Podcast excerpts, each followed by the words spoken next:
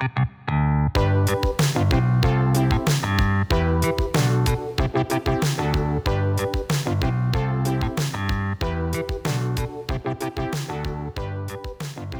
and gentlemen, welcome to the Confluence Cast presented by Columbus Underground. We are a weekly Columbus centric podcast focusing on the civics, lifestyle, entertainment, and people of our city. I'm your host, Tim Fulton. This week, I had a virtual conversation with cartoonist and organizer of Cartoon Crossroads Columbus, Jeff Smith, on the occasion of the upcoming showcase of cartoon art. We discussed the origins of his creation, Bone the importance of getting buy in to those that you're accountable to, the value of having a plan, and the virtue of being in the right place in the right time, what it was like to have Bone picked up by Netflix, and what the virtual cartoon Crossroads Columbus will look like this year. You can get more information on what we discussed today in the show notes for this episode at theconfluencecast.com. Also, the Confluence Cast is on Patreon Find out how to support this podcast on our website, theconfluencecast.com, or at patreon.com slash confluence. The Confluence Cast is sponsored this week by Art Makes Columbus, Columbus Makes Art, featuring stories about our city's incredible artists, stories full of inspiration, challenge, passion, and success. For videos, articles, an up to the minute calendar of events, and an artist directory, visit columbusmakesart.com the resource for all things arts and culture in the capital city. Enjoy the interview. Sitting down here with cartoonist, Columbus resident, and organizer of Cartoon Crossroads, Jeff Smith. Jeff, how are you? I'm good, Tim. How are you doing? I'm doing well. You and I spoke roughly three years ago, also on the occasion of Cartoon Crossroads went a lot through your background and that you grew up in Columbus. Uh, that episode is available. I'll link to it in the show notes, but want to get a little bit more into today your artistic process, what's going on with you given the sort of state of affairs of the world right now, and also about Cartoon Crossroads. So, I guess first of all, how are you doing? Are you sequestering? What's what's going on? Uh, Vijaya and I are holding up. Uh, we've, well, as cartoonists, as a cartoonist, um, I shelter in place as a matter of course, anyway. Okay. You know, I mean, it's you, it's a very solitary gig. When you're working, you're just, I mean, I might have music, maybe the radio, not a whole lot more than that. Um, so it hasn't really changed my life that much. Um, we, Vijay and I have uh, you know, we are a publishing company for for Bone and my other comic projects. It's called Cartoon Books, and we have two full time employees, Kathleen Glosan and Tom Gaadt, uh, and they have been sheltering in place, or we've been, you know, not coming into the office. Mm-hmm. Um, but it, it, has not. It's been pretty good because uh, we've all worked together for over 20 years, mm-hmm. and we all know our jobs, and so we've been able to work uh, remotely without a problem. So yeah, I mean, I'm just like everybody else. I'm I miss going out to dinner. I miss hanging out with my friends. Although, again, like most people, we're starting to like have small groups of friends. We can go over to their mm-hmm. house. We, go, we stay outside, try to stay apart, uh, that kind of stuff. I'm yeah. hanging in there. How about you? Good. I'm doing okay. I'm trying to focus on myself and my health a little bit more. I'm thankful. Actually, I have a four, almost five year old like thankful for that sort of extra time that we get. Yeah. Uh, but you know, daddy daughter time is solid. That's uh, good. it's good. It's really good. Excellent. Congratulations. Thank you very much. For those that don't know, grew up in Worthington, went to Ohio State. Is that correct? Yeah. Went to Ohio State. You're most famous for creating Bone. Yeah. Um, the the character for which I believe uh, you came up with when you were five started uh, uh, started drawing Bone when you were nine, uh, and so it actually sort of became a comic when you were, I think, thirty. Is that right? Yeah, I drew it when I was. I went to uh, OSU in the early '80s, and I did okay. it. I did Bone. Well, it was called Thorn, but it was it was basically a proto Bone strip every day for uh, four years, Monday through Friday. Uh, and as during that period, that process, uh, I started to really understand the characters and kind of see the landscape of the story. There was no story in the comic strip. It was just these three bones come from Boneville, which is sort of like Duckburg, you know, with Uncle Okay. Scoop. Yeah. Uh, and they and they end up in a fairy tale where there's princesses and dragons and monsters, and so the the the the trick or the the the hook was just that we the reader identified with the cartoon characters and not the humans. Okay. So a lot of fish out of water jokes. In between college and when I finally did the comic book, I spent, I don't know, maybe five or six years just thinking about it. And then at, in that same period, I discovered comic book stores. I, these Monkey's Retreat, which is still Mhm. around, but uh, it's not quite it's not quite the same old place it was back in the back in the 80s. Okay. Rosie is run by Rosie. Uh, yeah, so I just figured, I just decided, I, I think I know what the story is going to be now, and I'm going to try it as a as an underground independent comic, and that's that's how that started. Yeah, and I was 31 when that and came. the in between, you were doing animation. Is that and right? in between, I got together with a couple of buddies of mine from OSU, and we started. We were all animation, like we were just into it, and we would Mhm. do little animated things just for fun as a hobby, just to see how things moved. Right? It's it's very it's very exciting when you work out a sequence, even if it's as simple as somebody just walking. Uh, but you do have somebody do something and show an expression, and then you know it's all tense. How's it going to look? You know, you got to take one picture at a time with a camera, and then then you run it. And the first time you see it, it was usually called a pencil test. Oh my gosh, Tim! It's so exciting to see your drawing move. Um, Yeah. we formed a little company and we did PSAs and advertising, and eventually did uh, some Hollywood films, just little pieces of somebody else's film, like Okay. Bebe Kids. We did Bebe's Kids, which was a great movie. Uh, I am familiar. I I recently rewatched it. I could not remember any particular scene that I drew. I couldn't remember, but uh, but Character Builders, which was the name of our company, we, if you're familiar with the movie, it's the section where they go to the amusement park, and they're kind Oh, of okay. they're chased around by his ex-wife and her friend. We did we did a lot of that. Uh, we did. Okay. And you sold that company. I Uh, told my partners uh, I in like 1992. I think I did like four four issues of Bone. It was really I wanted to dedicate myself to it. So I sold uh, character builders uh, to my two partners, and they went on for years. I don't. I, they went out of business. I think they just stopped doing it. okay. Changed, but uh, they went on for years doing Disney sequels and stuff like Little Mermaid 2 and uh, 101 Dalmatians 3. It's like 103 Dalmatians, right? It's the straight to video, It went straight still, to in, video. still in the uh, puffy, but they were really- nice box, right? But my partners were actually doing it. They were actually the directors and doing the storyboards and directing, you know, these these Hollywood stars' voices. It was pretty cool.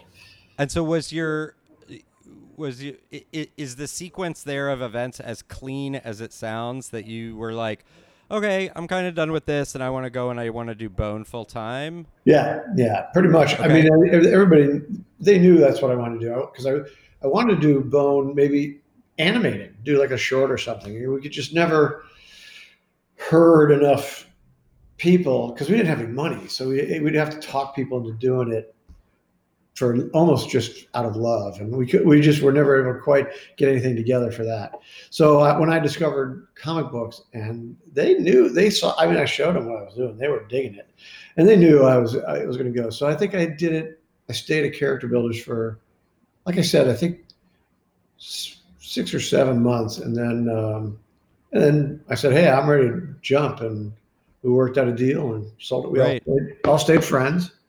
And so, what was that? I, I know that you do a whole lot of self-publishing now, but at that time, because I'm so I'm interested in two sides of it, right? I'm interested. i I want to get into sort of like how do you craft a narrative, not necessarily around storyboard. It's okay if storyboard is the tool for that, but how do you craft the narrative and come up with that as a writer? but but staying where we're at, and I'm I'm probably going to continue jumping around a lot. That's how most of my podcasts go. Good. Good. I think it's my fault. Probably more my fault than yours. How did you identify? Okay, I think I can make money off of this, or at least I can make enough to sustain. Well, uh, not only did I tell my partners what I was up to, I had to talk to my real partner, Vijaya, uh-huh. uh, um, you know, my wife, and you know, make sure she was okay with that. And she had a lot of questions. You know, you're gonna, you're, you know, you're gonna sell your pretty successful uh, animation studio and do an underground comic book. right. The, the, good thing about that was um, she, of course, you know, we'd been married for um, how long have we been married at that point? Probably 10 years. And so, and so she was very familiar with Bone and my comics and stuff like that. And I, I, we were together in at OSU, so she even read them when I was doing the comic strip then. Okay. So she knew. So she she knew I, this was something I really believed in and wanted to do, and she believed that I had I could pull it off. But she insisted that I think it through, that I sit down and write a business plan, like a okay. five year business plan um, and she said, it's got to be good enough for us to take to a bank and get a loan. And uh, back then, we was this was a uh, you know 1989, I think. Okay. And there was no internet. The, so I had to go to the library and get books out on how to write a business plan, and I followed yeah. it. Uh, and you know, it told me to find examples of similar things, and of course, Teenage Mutant Ninja Turtles was a self-published black and white book. So yeah. I was able to go yeah. to a banker and say, "Well, I'm just doing what Teenage Mutant Ninja Turtles are doing." And he's like, "Really? That sounds good," because tur- the turtles were huge. Right. Um, well, but and I know a little bit about that backstory. They kind of won the lottery. Yeah. Is what, and so did the bank sort of like say like, oh well, if these guys won the lottery, then Jeff Smith can win the lottery. Yeah. No, I mean it wasn't quite that clean. That easy. But, but it was like, but that definitely, once I started talking about that, then they were listening. And okay. then we had a plan. And in 1989, graphic novels existed, but if you recall, there was only like three of them. Okay. Pretty much. There was uh, Dark Knight Returns, Watchmen, and Maus. And of course, well, and that was true, that was almost true through the mid 90s, right? Yeah. Like at least those were the big ones. Yeah. Yeah. Well, those were the ones. And others would come and go, but they weren't kept in print. Um, mm-hmm. Those three were so popular that they stayed in print, but nobody else. Uh, a lot of people tried to do it, like Marvel and DC tried to copy it, but they would just stick a bunch of, you know, X Men books in a paperback and, you know, they weren't really selling. They definitely didn't sell outside of comics, that's for sure. Right. So, uh, we so in our business plan we said well this is going to be a big story. We knew we had a plan. We planned for this huge something like as long as the lord of the rings or the iliad or the odyssey. I told vijay the ending. She said that's a good story. And so we figured well since comics were sold like magazines basically like they're up for a month or two months and then the next issue comes you take them off the shelf and you put them into a long box to sell them to collectors. Right. Well, we wanted people to be able to read the first issue so they could get into the story and always keep up. So we were thinking a graphic novel would be a collection would be a good way to do it. And I was thinking more like of a Pogo collection or uh, Calvin Hobbes collection or something like that. Okay. So we actually used we in the business plan we actually put the word graphic novels in quotes for the bank. Okay because he oh, would, because you knew that you you knew your audience, right? Right. Yeah. And well, and, and graphic novels were not a thing. They were just were not really a thing. So anyway, and that so, was it. So I had it. So I knew how much money I needed. I knew how long there was a you know like a, a you know how, how long will it be before you get the money? You give the book to the distributors. You figure out when they pay you and all this stuff. You had it all I'll figure it all out. So, right. Um, that's yes. So to answer your question in a long way, uh, yeah, I had it planned out. I knew I kind of had a plan for what what was acceptable and what was a minimal amount we had to sell and all that stuff. Right. Well, and what I want to latch onto, if I heard you right, is part of your. It's almost like your marketing plan was also a distribution strategy, or also it was like your marketing had a little bit of revenue attached to it as well, because you were like, I want to do a comic book first while I'm working. Is that right? And then, Yes. like while while you're working on the book, so that you sort of build a fan base, but you're also making a little bit money on the side. Not even on the side, you're making some money from that comic as well. Yeah, and that was an unusual strategy. There were not that many people uh, doing it. Dave Sim was doing it with his Cerebus. He was Okay. he was doing the comics and then collecting them in these big giant phone book, uh, is what everybody called them. Um, right around the same time, I started collecting. Uh, Neil Neil Gaiman was starting to collect Yeah. um, the Sandman books. Uh, it was a little bit different because he was having to convince DC to do it, and DC originally would only like cherry pick like certain story arcs because they thought that would sell. Mhm. Uh, but Neil really wanted, and eventually got, you know, the whole thing in uh, graphic novels. So it was that was that was that moment, that early '90s moment when a bunch of us wanted to really push the medium into um, graphic novels. A because they were longer, give you a little more story room. You know, you could actually Right. tell a story in a book. Uh, but B because then you could keep the book in print because you could try to sell it like a book, and that was very different than the uh, the distribution system that was set up in the comic book direct market. Yeah, because you're not you don't you don't reprint a comic book. You don't Yeah. reprint a comic book, and I reprint was reprinting my comic books because I was trying to keep them in print because when they were getting popular, I was like people, and I thought as long as I just changed the color of the logo, that nobody would care because oh boy, was I wrong? Boy, people really were pissed about that. Like collectors they got over it. I mean, it ended up it settled down, and the bone number one with the red logo, the first printing, that's the one that's worth money. You could probably get a seventh or eighth printing in a quarter box. So it's it's the it was the collectors that were pissed off, is what you're saying. yeah, well, the retailers also because I was Okay. Uh, that and that got worse when I printed the first Bone collection, because Bone number one, the red logo, was worth like three hundred dollars at that time in like nineteen ninety three or four, Okay. and all of a sudden Vijay and I released it, you know, the first six issues for like nine bucks or whatever it was Right. and uh, every the retailers thought I was trying to put them out of business or cheat them out of some money or something.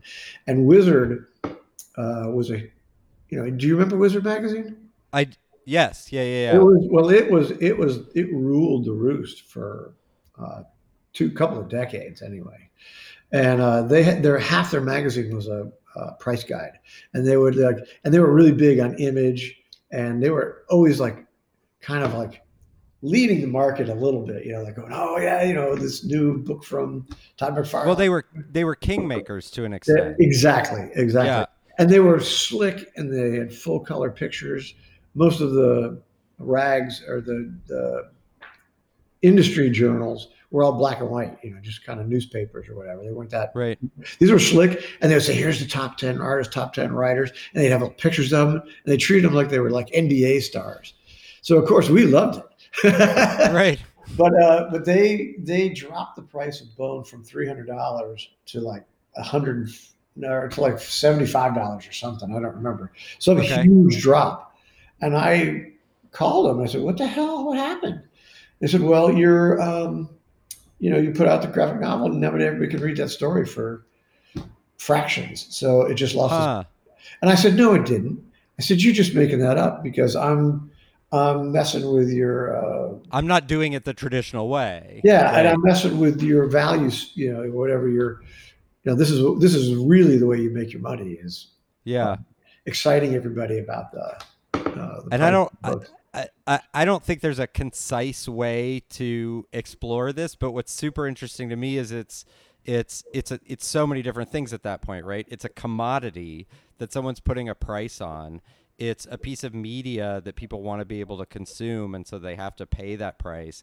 And it's a, and it's a commodity in that people are literally trading it for value without consuming it as well yeah, it is. um, yeah, truly uh, I, I i put in my notes of like we talked about it three years ago please listen to the last podcast about um uh, uh, first of all the cartoon research library at ohio state your exhibit at the wexner center um and it it really is. There is a very easy comparison to um, uh, fine or high art, but it is almost by definition because it's in people's hands, low art. Uh, well, You know? comics have always been considered low art. I mean, they were. I mean, the the some of my greatest heroes would never tell uh, someone at a cocktail party that they drew comic books. You know, I mean, uh, I I was lucky enough to get to meet you know that that first generation. I met uh, uh, Joe Kubert and uh, I met Jack Kirby. I didn't really get to spend much time with him. He died very shortly after I met him. Uh, I met Stan Lee. Uh, who else? Who would I really talk to? Will Eisner, someone I actually formed a huge bond with. And of all that group that I just mentioned, Will Eisner was the only one who, even at the time, thought it was art.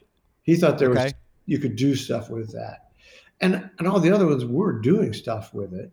Al Williamson's another one of those guys that I met, but they were just they were just doing it good because they they cared but Mhm. it was so looked down upon at that time. I, it's hard to even re- real think about that now. You know. The Confluence Cast is sponsored this week by Art Makes Columbus. Columbus Makes Art, featuring stories about our city's incredible artists. Stories full of inspiration, challenge, passion, and success. For videos, articles, an up to the minute calendar of events, and an artist directory, visit columbusmakesart.com, the resource for all things arts and culture in the capital city. So, up to the point when you decided to put out that first book, and you were doing other activities in order to support that, market it, have a splash when it was done, that one was not self published, right? Mm, yeah, it was. It was self published. Yeah, every, everything I did, including including Vijay and I published a little collection of the OSU Lantern comics too, and that was self-published as well. Okay. So um, we weren't so we weren't afraid of that. But yeah, so I, right up to that point, I well, I had the six issues, and at that time there were I think Fantagraphics was reprinting something. God, I don't remember what it was though. We, we don't have to get Um, totally but they were, but they were it. just, they were just saying this is a complete run, volume one. So I didn't name it like Out from Boneville yet. At that point, I just called it Collection One or the Complete Bone Adventures Collection One. Mhm. And um, and it, it, I I don't know why it worked, but it it I, my timing was very lucky. It was the first year of Bone, the sales were not very good, but it did get noticed, and I started to get some reviews. Mhm. Uh, and then the second year, uh, it started to pick up uh, like famous readers, uh, like like Neil Gaiman, uh, Okay. read it and made some. Um, and just said somebody asked him in an interview, "What do you read?" Because he gets interviewed. Hey, what are you reading? Exactly. Right. exactly. Right. So, and I was I, I was very opportunistic. I would like call him and say, "Can I quote you on that?" And there Yeah. he, he'd be like, "Of course." Um, so I I was getting known right as, and Bone was becoming very popular. It was suddenly the orders were starting to go up significantly about a year and a half in, Right. and that's when I was getting ready to put the first year's worth of books into a collection. And that's Yeah. not direct to consumer, right? Obviously, like you're dealing with a distributor, or you're dealing with individual Yeah, there's a- shops that are there saying, were in, in the direct comic book direct market now there is one distributor diamond comics. But in 1991 there were like 17 okay, diamond was diamond was always the biggest. They were always the biggest. But they had a the second place was something called capital city distributors distribution and they were very close behind. And then there was a i don't know there was a few other ones heroes world friendly fly friendly franks comics hawaii. There was there was there was 17 of them so Okay. uh, and there weren't that many people like me trying to get in um, but so i wasn't that worried if you get turned down by any of them right, there's all these other ones that can take you. Uh, so yeah, so and the way that worked, if you, I don't know if this is too inside baseball, but no, you're all right. the way it worked is um, you had to solicit in a catalog that would come out three months before the comic book. Okay, So um, yeah, so if if you had a comic book would come out in December, you had to ha- have something in the what is that October Yeah. October issue, and that gave the retailers three months to get their orders in and make plans. And uh, generally, though, I was working on con- I wasn't really working on that book yet. I was like working on the previous book. Uh, but I would have a vague idea of what the comic book cover was going to be, what the story. So you're literally just pitching it. Yeah. uh, You have Without. to draw a cover. You have to have a Yeah. cover and look, and and you have to look real. yeah. and and at, at that point i would you know i'd been doing and you know i'd done maybe 10 or 11 issues and the retailers that were on board trusted me to come out on time and to do it and to deliver a comic that was their customers wanted to buy Yeah. So- you'd build built that relationship. yeah, it was just like, and the timing just like was this whirlwind of perfection. It was a perfect storm. The the comic, just as people were really hearing about it, and the sales were starting to go up on the issues, I showed up in San Diego with my first complete Bone Adventures collection, and it went it went nuts, Tim. I mean, it was.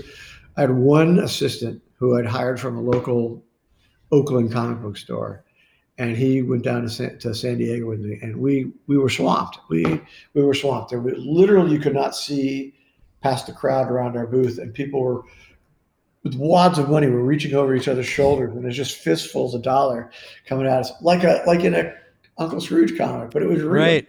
Uh, so awesome. uh, my my poor partner Garrett, he was just grabbing grabbing money as fast as he could, and handing me a book and telling me the name, and it was crazy. when you first when you first were drawing it you were doing the comic strip for the lantern and you you had said you're basically doing fish at you know three panel fish out of water jokes right, Right. and then you when you went back to bone you did the the comic books uh, which obviously have to have a little bit sorry much longer than a little but a longer narrative arc right Mm. um, and then you did not just collections but like an actual I'll call it a tome uh, in in terms of like a, a really long narrative arc. Right. Talk a little bit about what that process is like and sort of I don't know, I guess what I'm looking for is analogies of like imagine sprinting and then running a marathon or like how how do you how do you plan for that and what background did you have in order to, to do that? You know, Well, the back. Well, I. Well, first of all, I always thought of myself as an artist, not Okay. Uh, but my heroes were Charles Schulz and Walt Kelly and Carl Barks, and they all wrote and drew their own comics. So I figured that's what I have to do too. Mhm. So um, I was able to, you know, and I and I learned. I spent four years at OSU, right?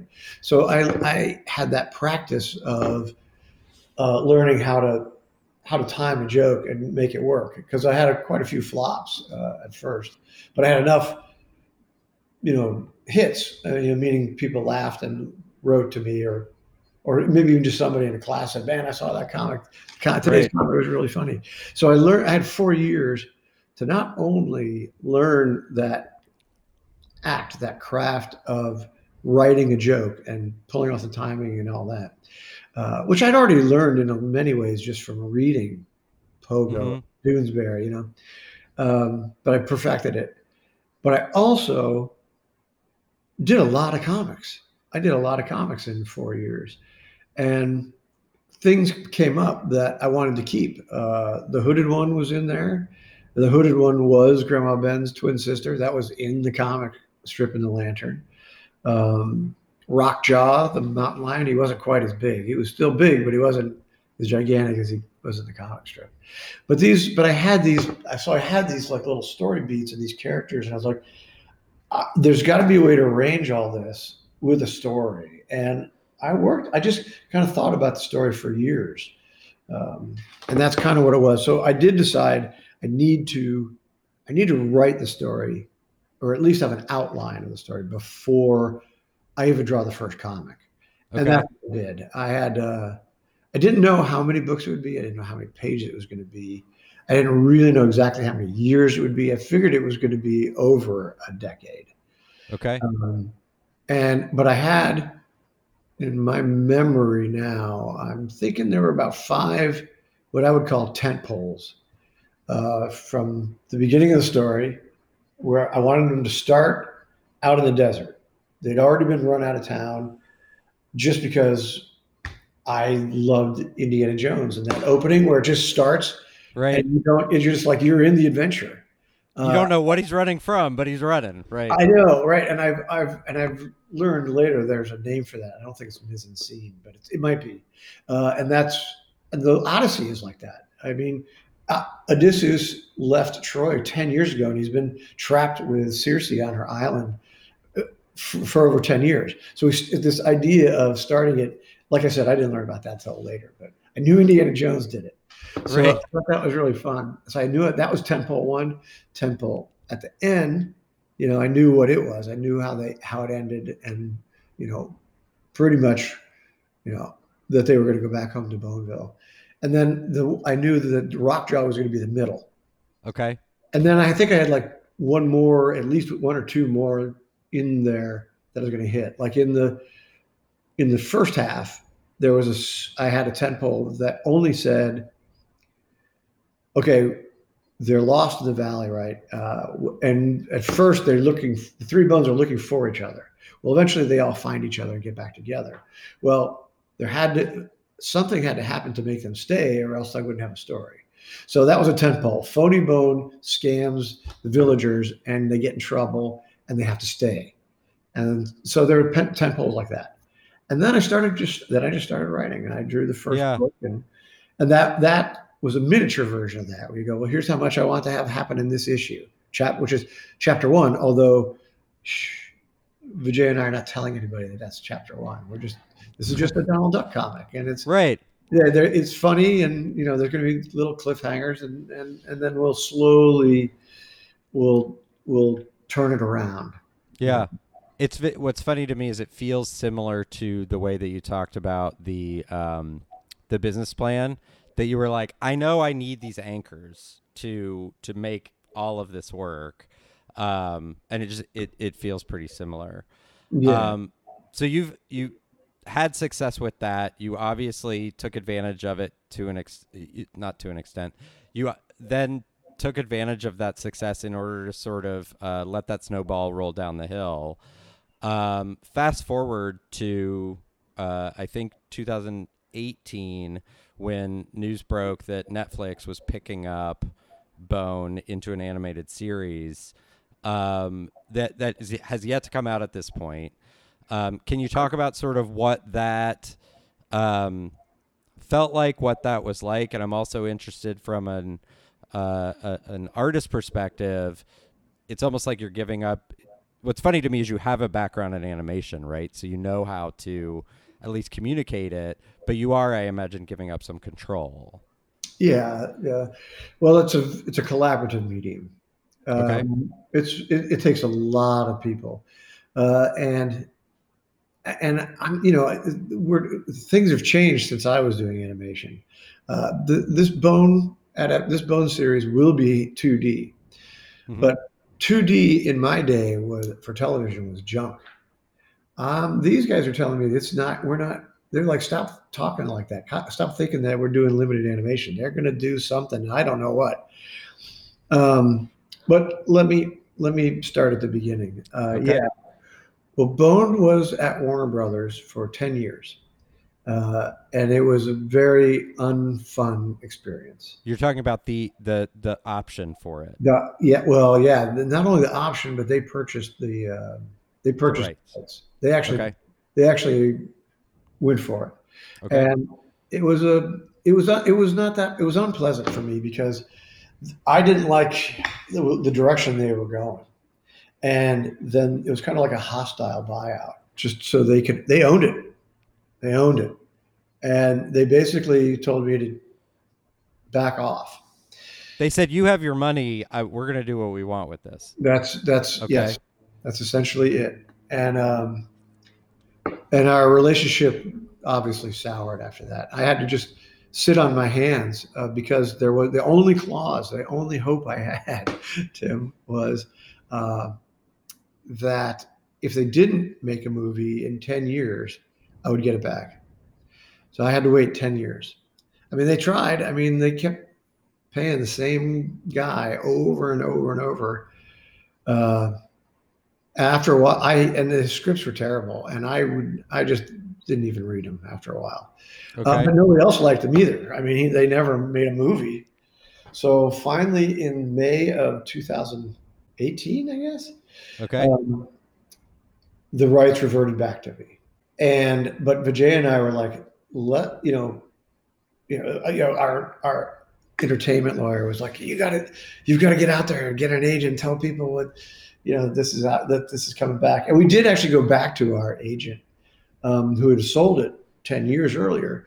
Um, but he had sold the company. Well, there's a more complicated story, but I won't go into it. The company had been sold to um, William Morris, which is like one of the Yeah. agencies in the world. But we we spoke to them and said, you know, you your your company handled the original sale. Do you want to help us when we're dealing with getting it back? Because it was, it was complicated. There's you know they're not Because you have to you have to go and say this is mine now. Like yeah, I would like and there back. was and there were liens on it for a lot of stuff. So okay.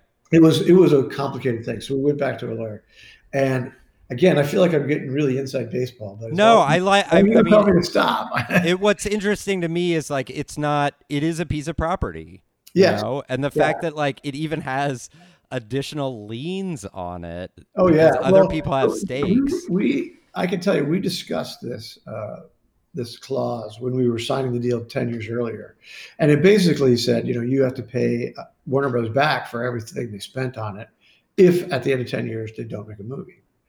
And we were like, that's pretty harsh. But And like, you don't have control over what they spend or what but choices they make. we- yeah, Right. but we did. We were like, "There's no way that would happen," because they really did want to make the movie. I mean, there wasn't the actual producer that I was working with was not the problem. It was studio executives would come in and get get involved and mess things up, and yeah.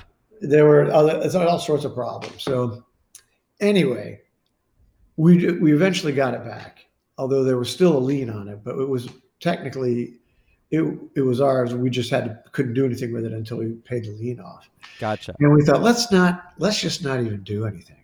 I mean, maybe we'll maybe we'll pursue it or let's just sit on it and not t- not not tell anybody. Or maybe an opportunity will come along. Yes. Right. Well, word got out immediately, and we started getting uh, calls from streaming services, and uh, one of them was Netflix, and they, from the get go, talked a different kind of talk than, in a nutshell, the real problem I had, not just at Warner Brothers, but at Paramount, Nickelodeon, and Red Wagon. So we we've been with like three studios Uh-huh. over the years in serious efforts.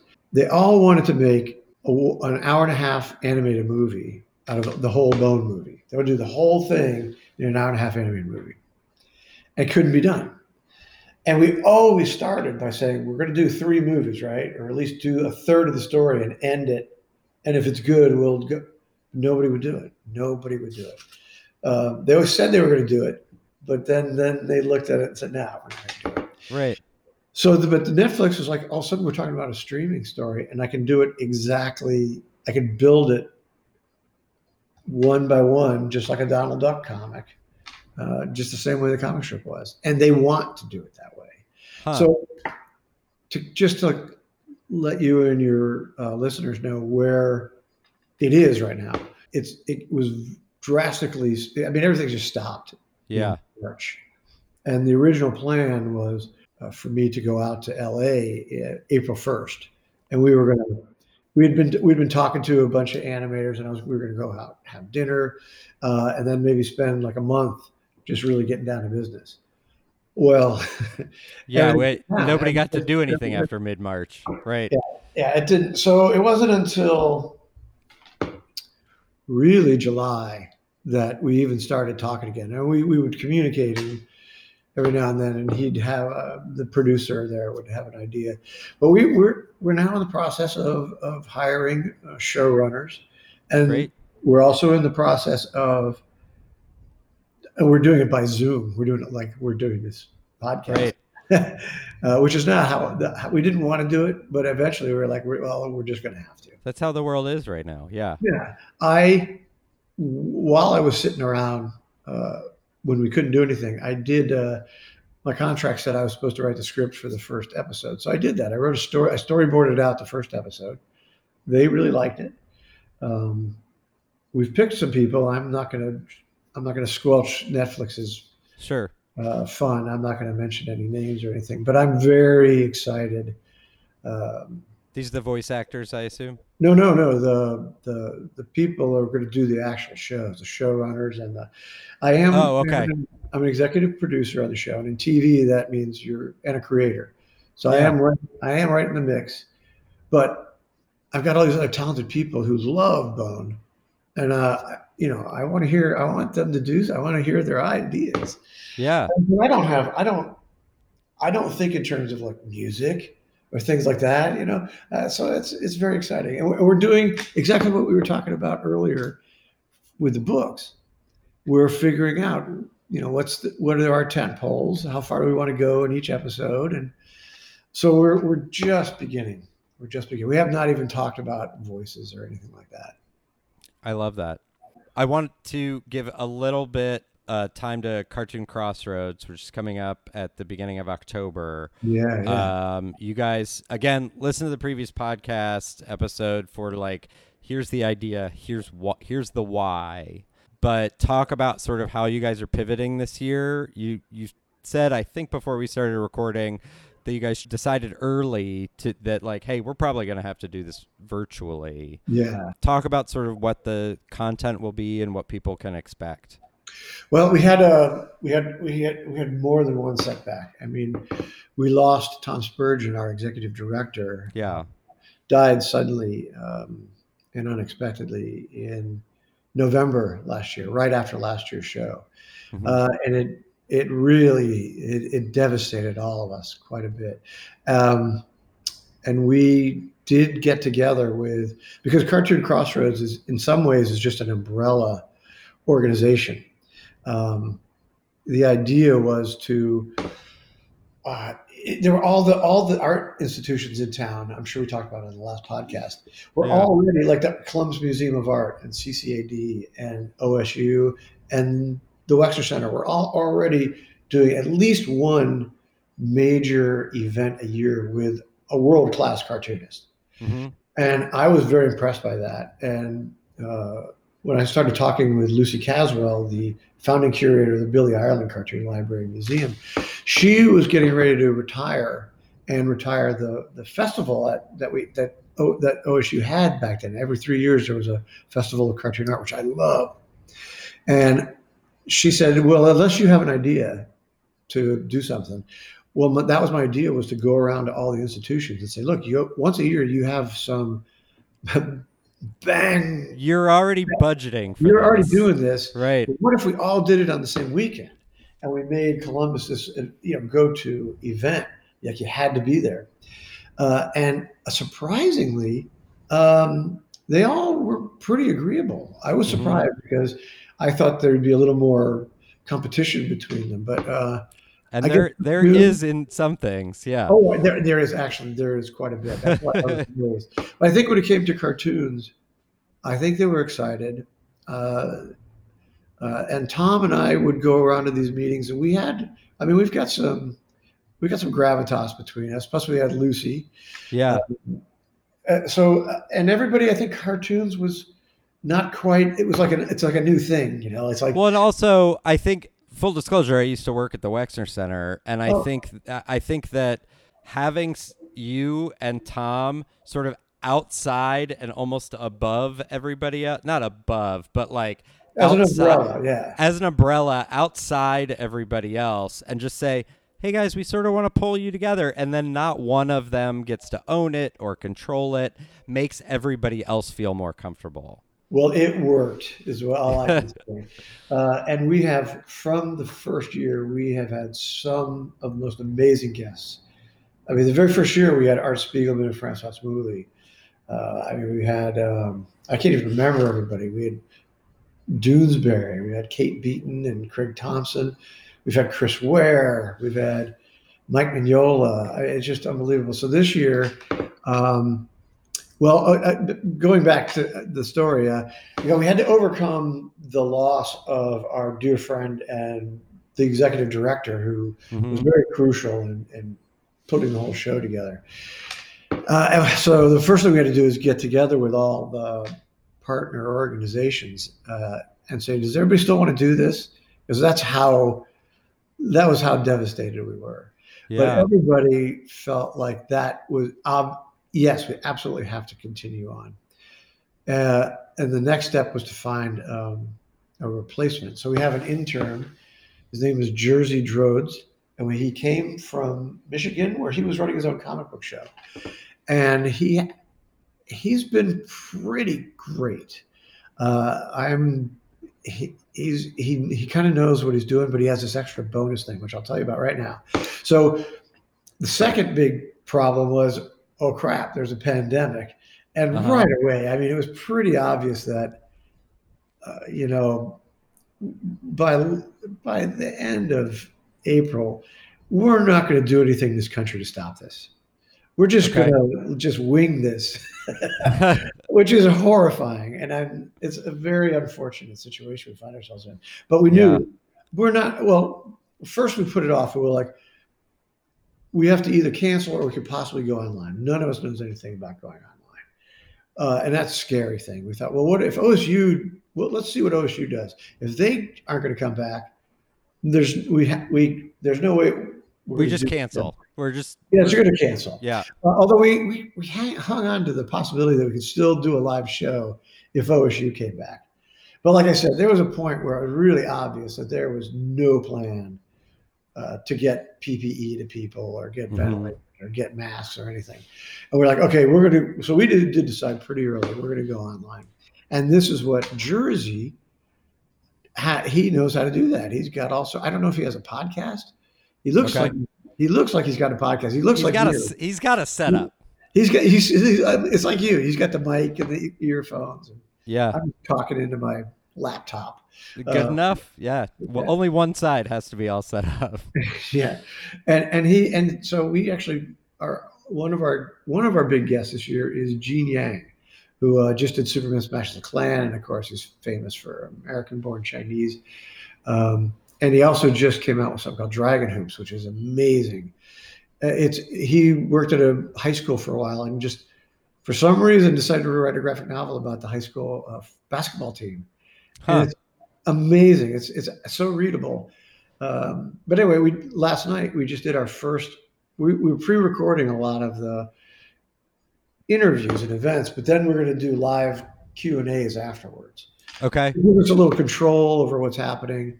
Um, it's less hackable, uh, but yeah. still there's some interaction available uh, for viewers. That's good. And, so uh, go ahead. Go ahead. No, I just I have experience. I was doing programming for a conference in Alberta that was supposed to be in June, and we ended up going virtual. And like, you're you're speaking my language of like all these debates we have about like should we just cancel? How do we still provide any interactivity? How do we still show value? Right. Uh, it, and and actually deliver the content in in in a solid way. And it sounds like you guys are going through the same thing in that you sort of you're you're you're baking a cake. You know, yeah. you're like, okay, this has to be here, this has to be here, right? Uh, but we still need the sprinkles on top too. Yeah. So yeah, and we have to use the exact right amount of flour. Uh huh. The uh, yeah. we well, and we were lucky because we're so close to the end of the year, so we got to see TCAF, Toronto. We got to see San Diego do a live show. Yeah. Um, and so we got to, you know, see their people's reactions.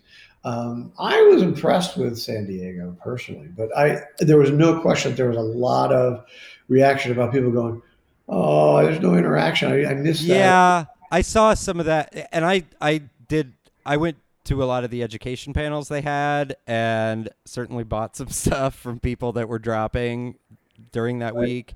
And I was like, they did a real good job. And then I saw like blog reaction afterwards, and they were like, well, engagement was down. It's not as good. And I'm like, what did I, you I, want? What did you want to see, guys? I well, and I and I was a guest at San Diego this in Comic Con this year, and uh, okay, I did they I did. Uh, well, I'm also an exhibitor, so we usually set up a booth there. Yeah. So um, we had a virtual booth, basically a link uh, you know, you, you click on it and see these are the products that we have special prices on for the show. And then you click on another link and you would go to our uh, uh, Facebook page. Yeah. And we, for like a month, we were like sending out blasts of Twitter and Instagram and everything we, we could think of, uh, saying we're going to do live signings Thursday, Friday, Saturday for two hours every day. And, you know, you can come tune in. And, but we also said the sale starts the Saturday before and ends the Saturday at the end.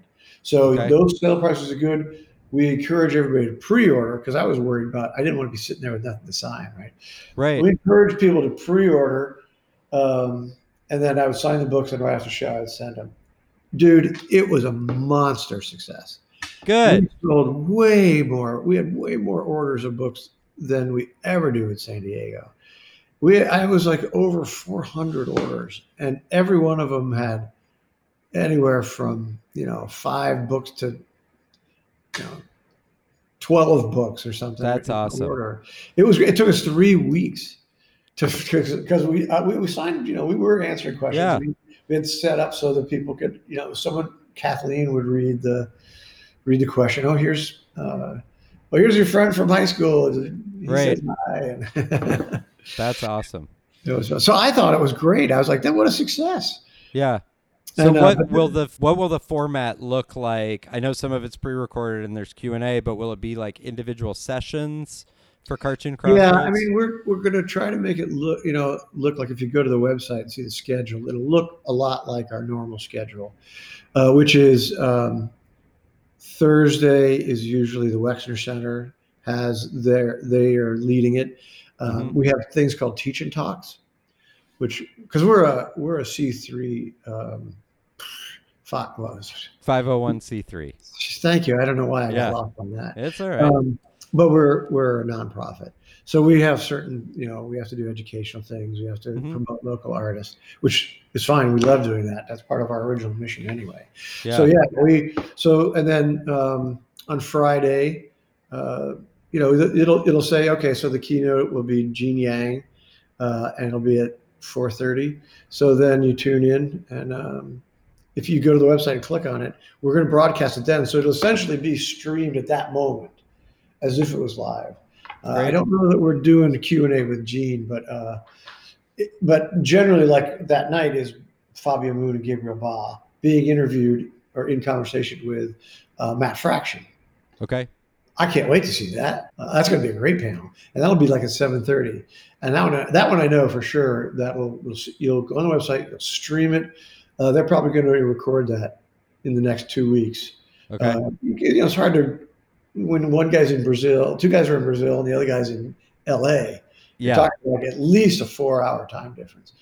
Uh, so they're going to record this the thing, but then afterwards, that on Friday night at whatever uh, eight nine o'clock or whatever, Fabio Moon, Gabriel Ba, Matt Fraction will then be on on like this on a Zoom with Yeah. Jerzy because jerseys are a little genius. Uh, but if we need help, are you available? I'm a, I'm I'm around if you need me to poke All some right, holes in technology. You might be Yeah. hearing from me. But anyway, Yeah. that's, so that's the basic idea. So we thought that would help us with. Uh, Yeah. And is it all? It's all free. it's all free. That's awesome. All free. That's great. Well, Jeff, thank you. I've taken plenty of your time, and I appreciate it. And I hope that we can uh, do this again uh, before three years from now. I was So, going to say, I'll see you in three years, brother. thanks, Jeff. All right, see you, man.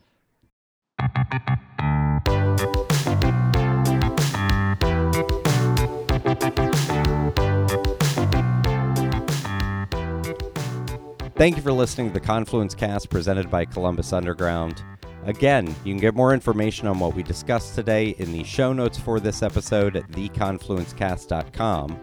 Please rate, subscribe, share this episode of the Confluence Cast with your friends, family, contacts, enemies, your favorite cartoonist. If you're interested in sponsoring the Confluence Cast, get in touch with us. We can be reached by email at info at theconfluencecast.com.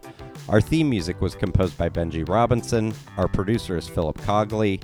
I'm your host, Tim Fulton. Have a great week.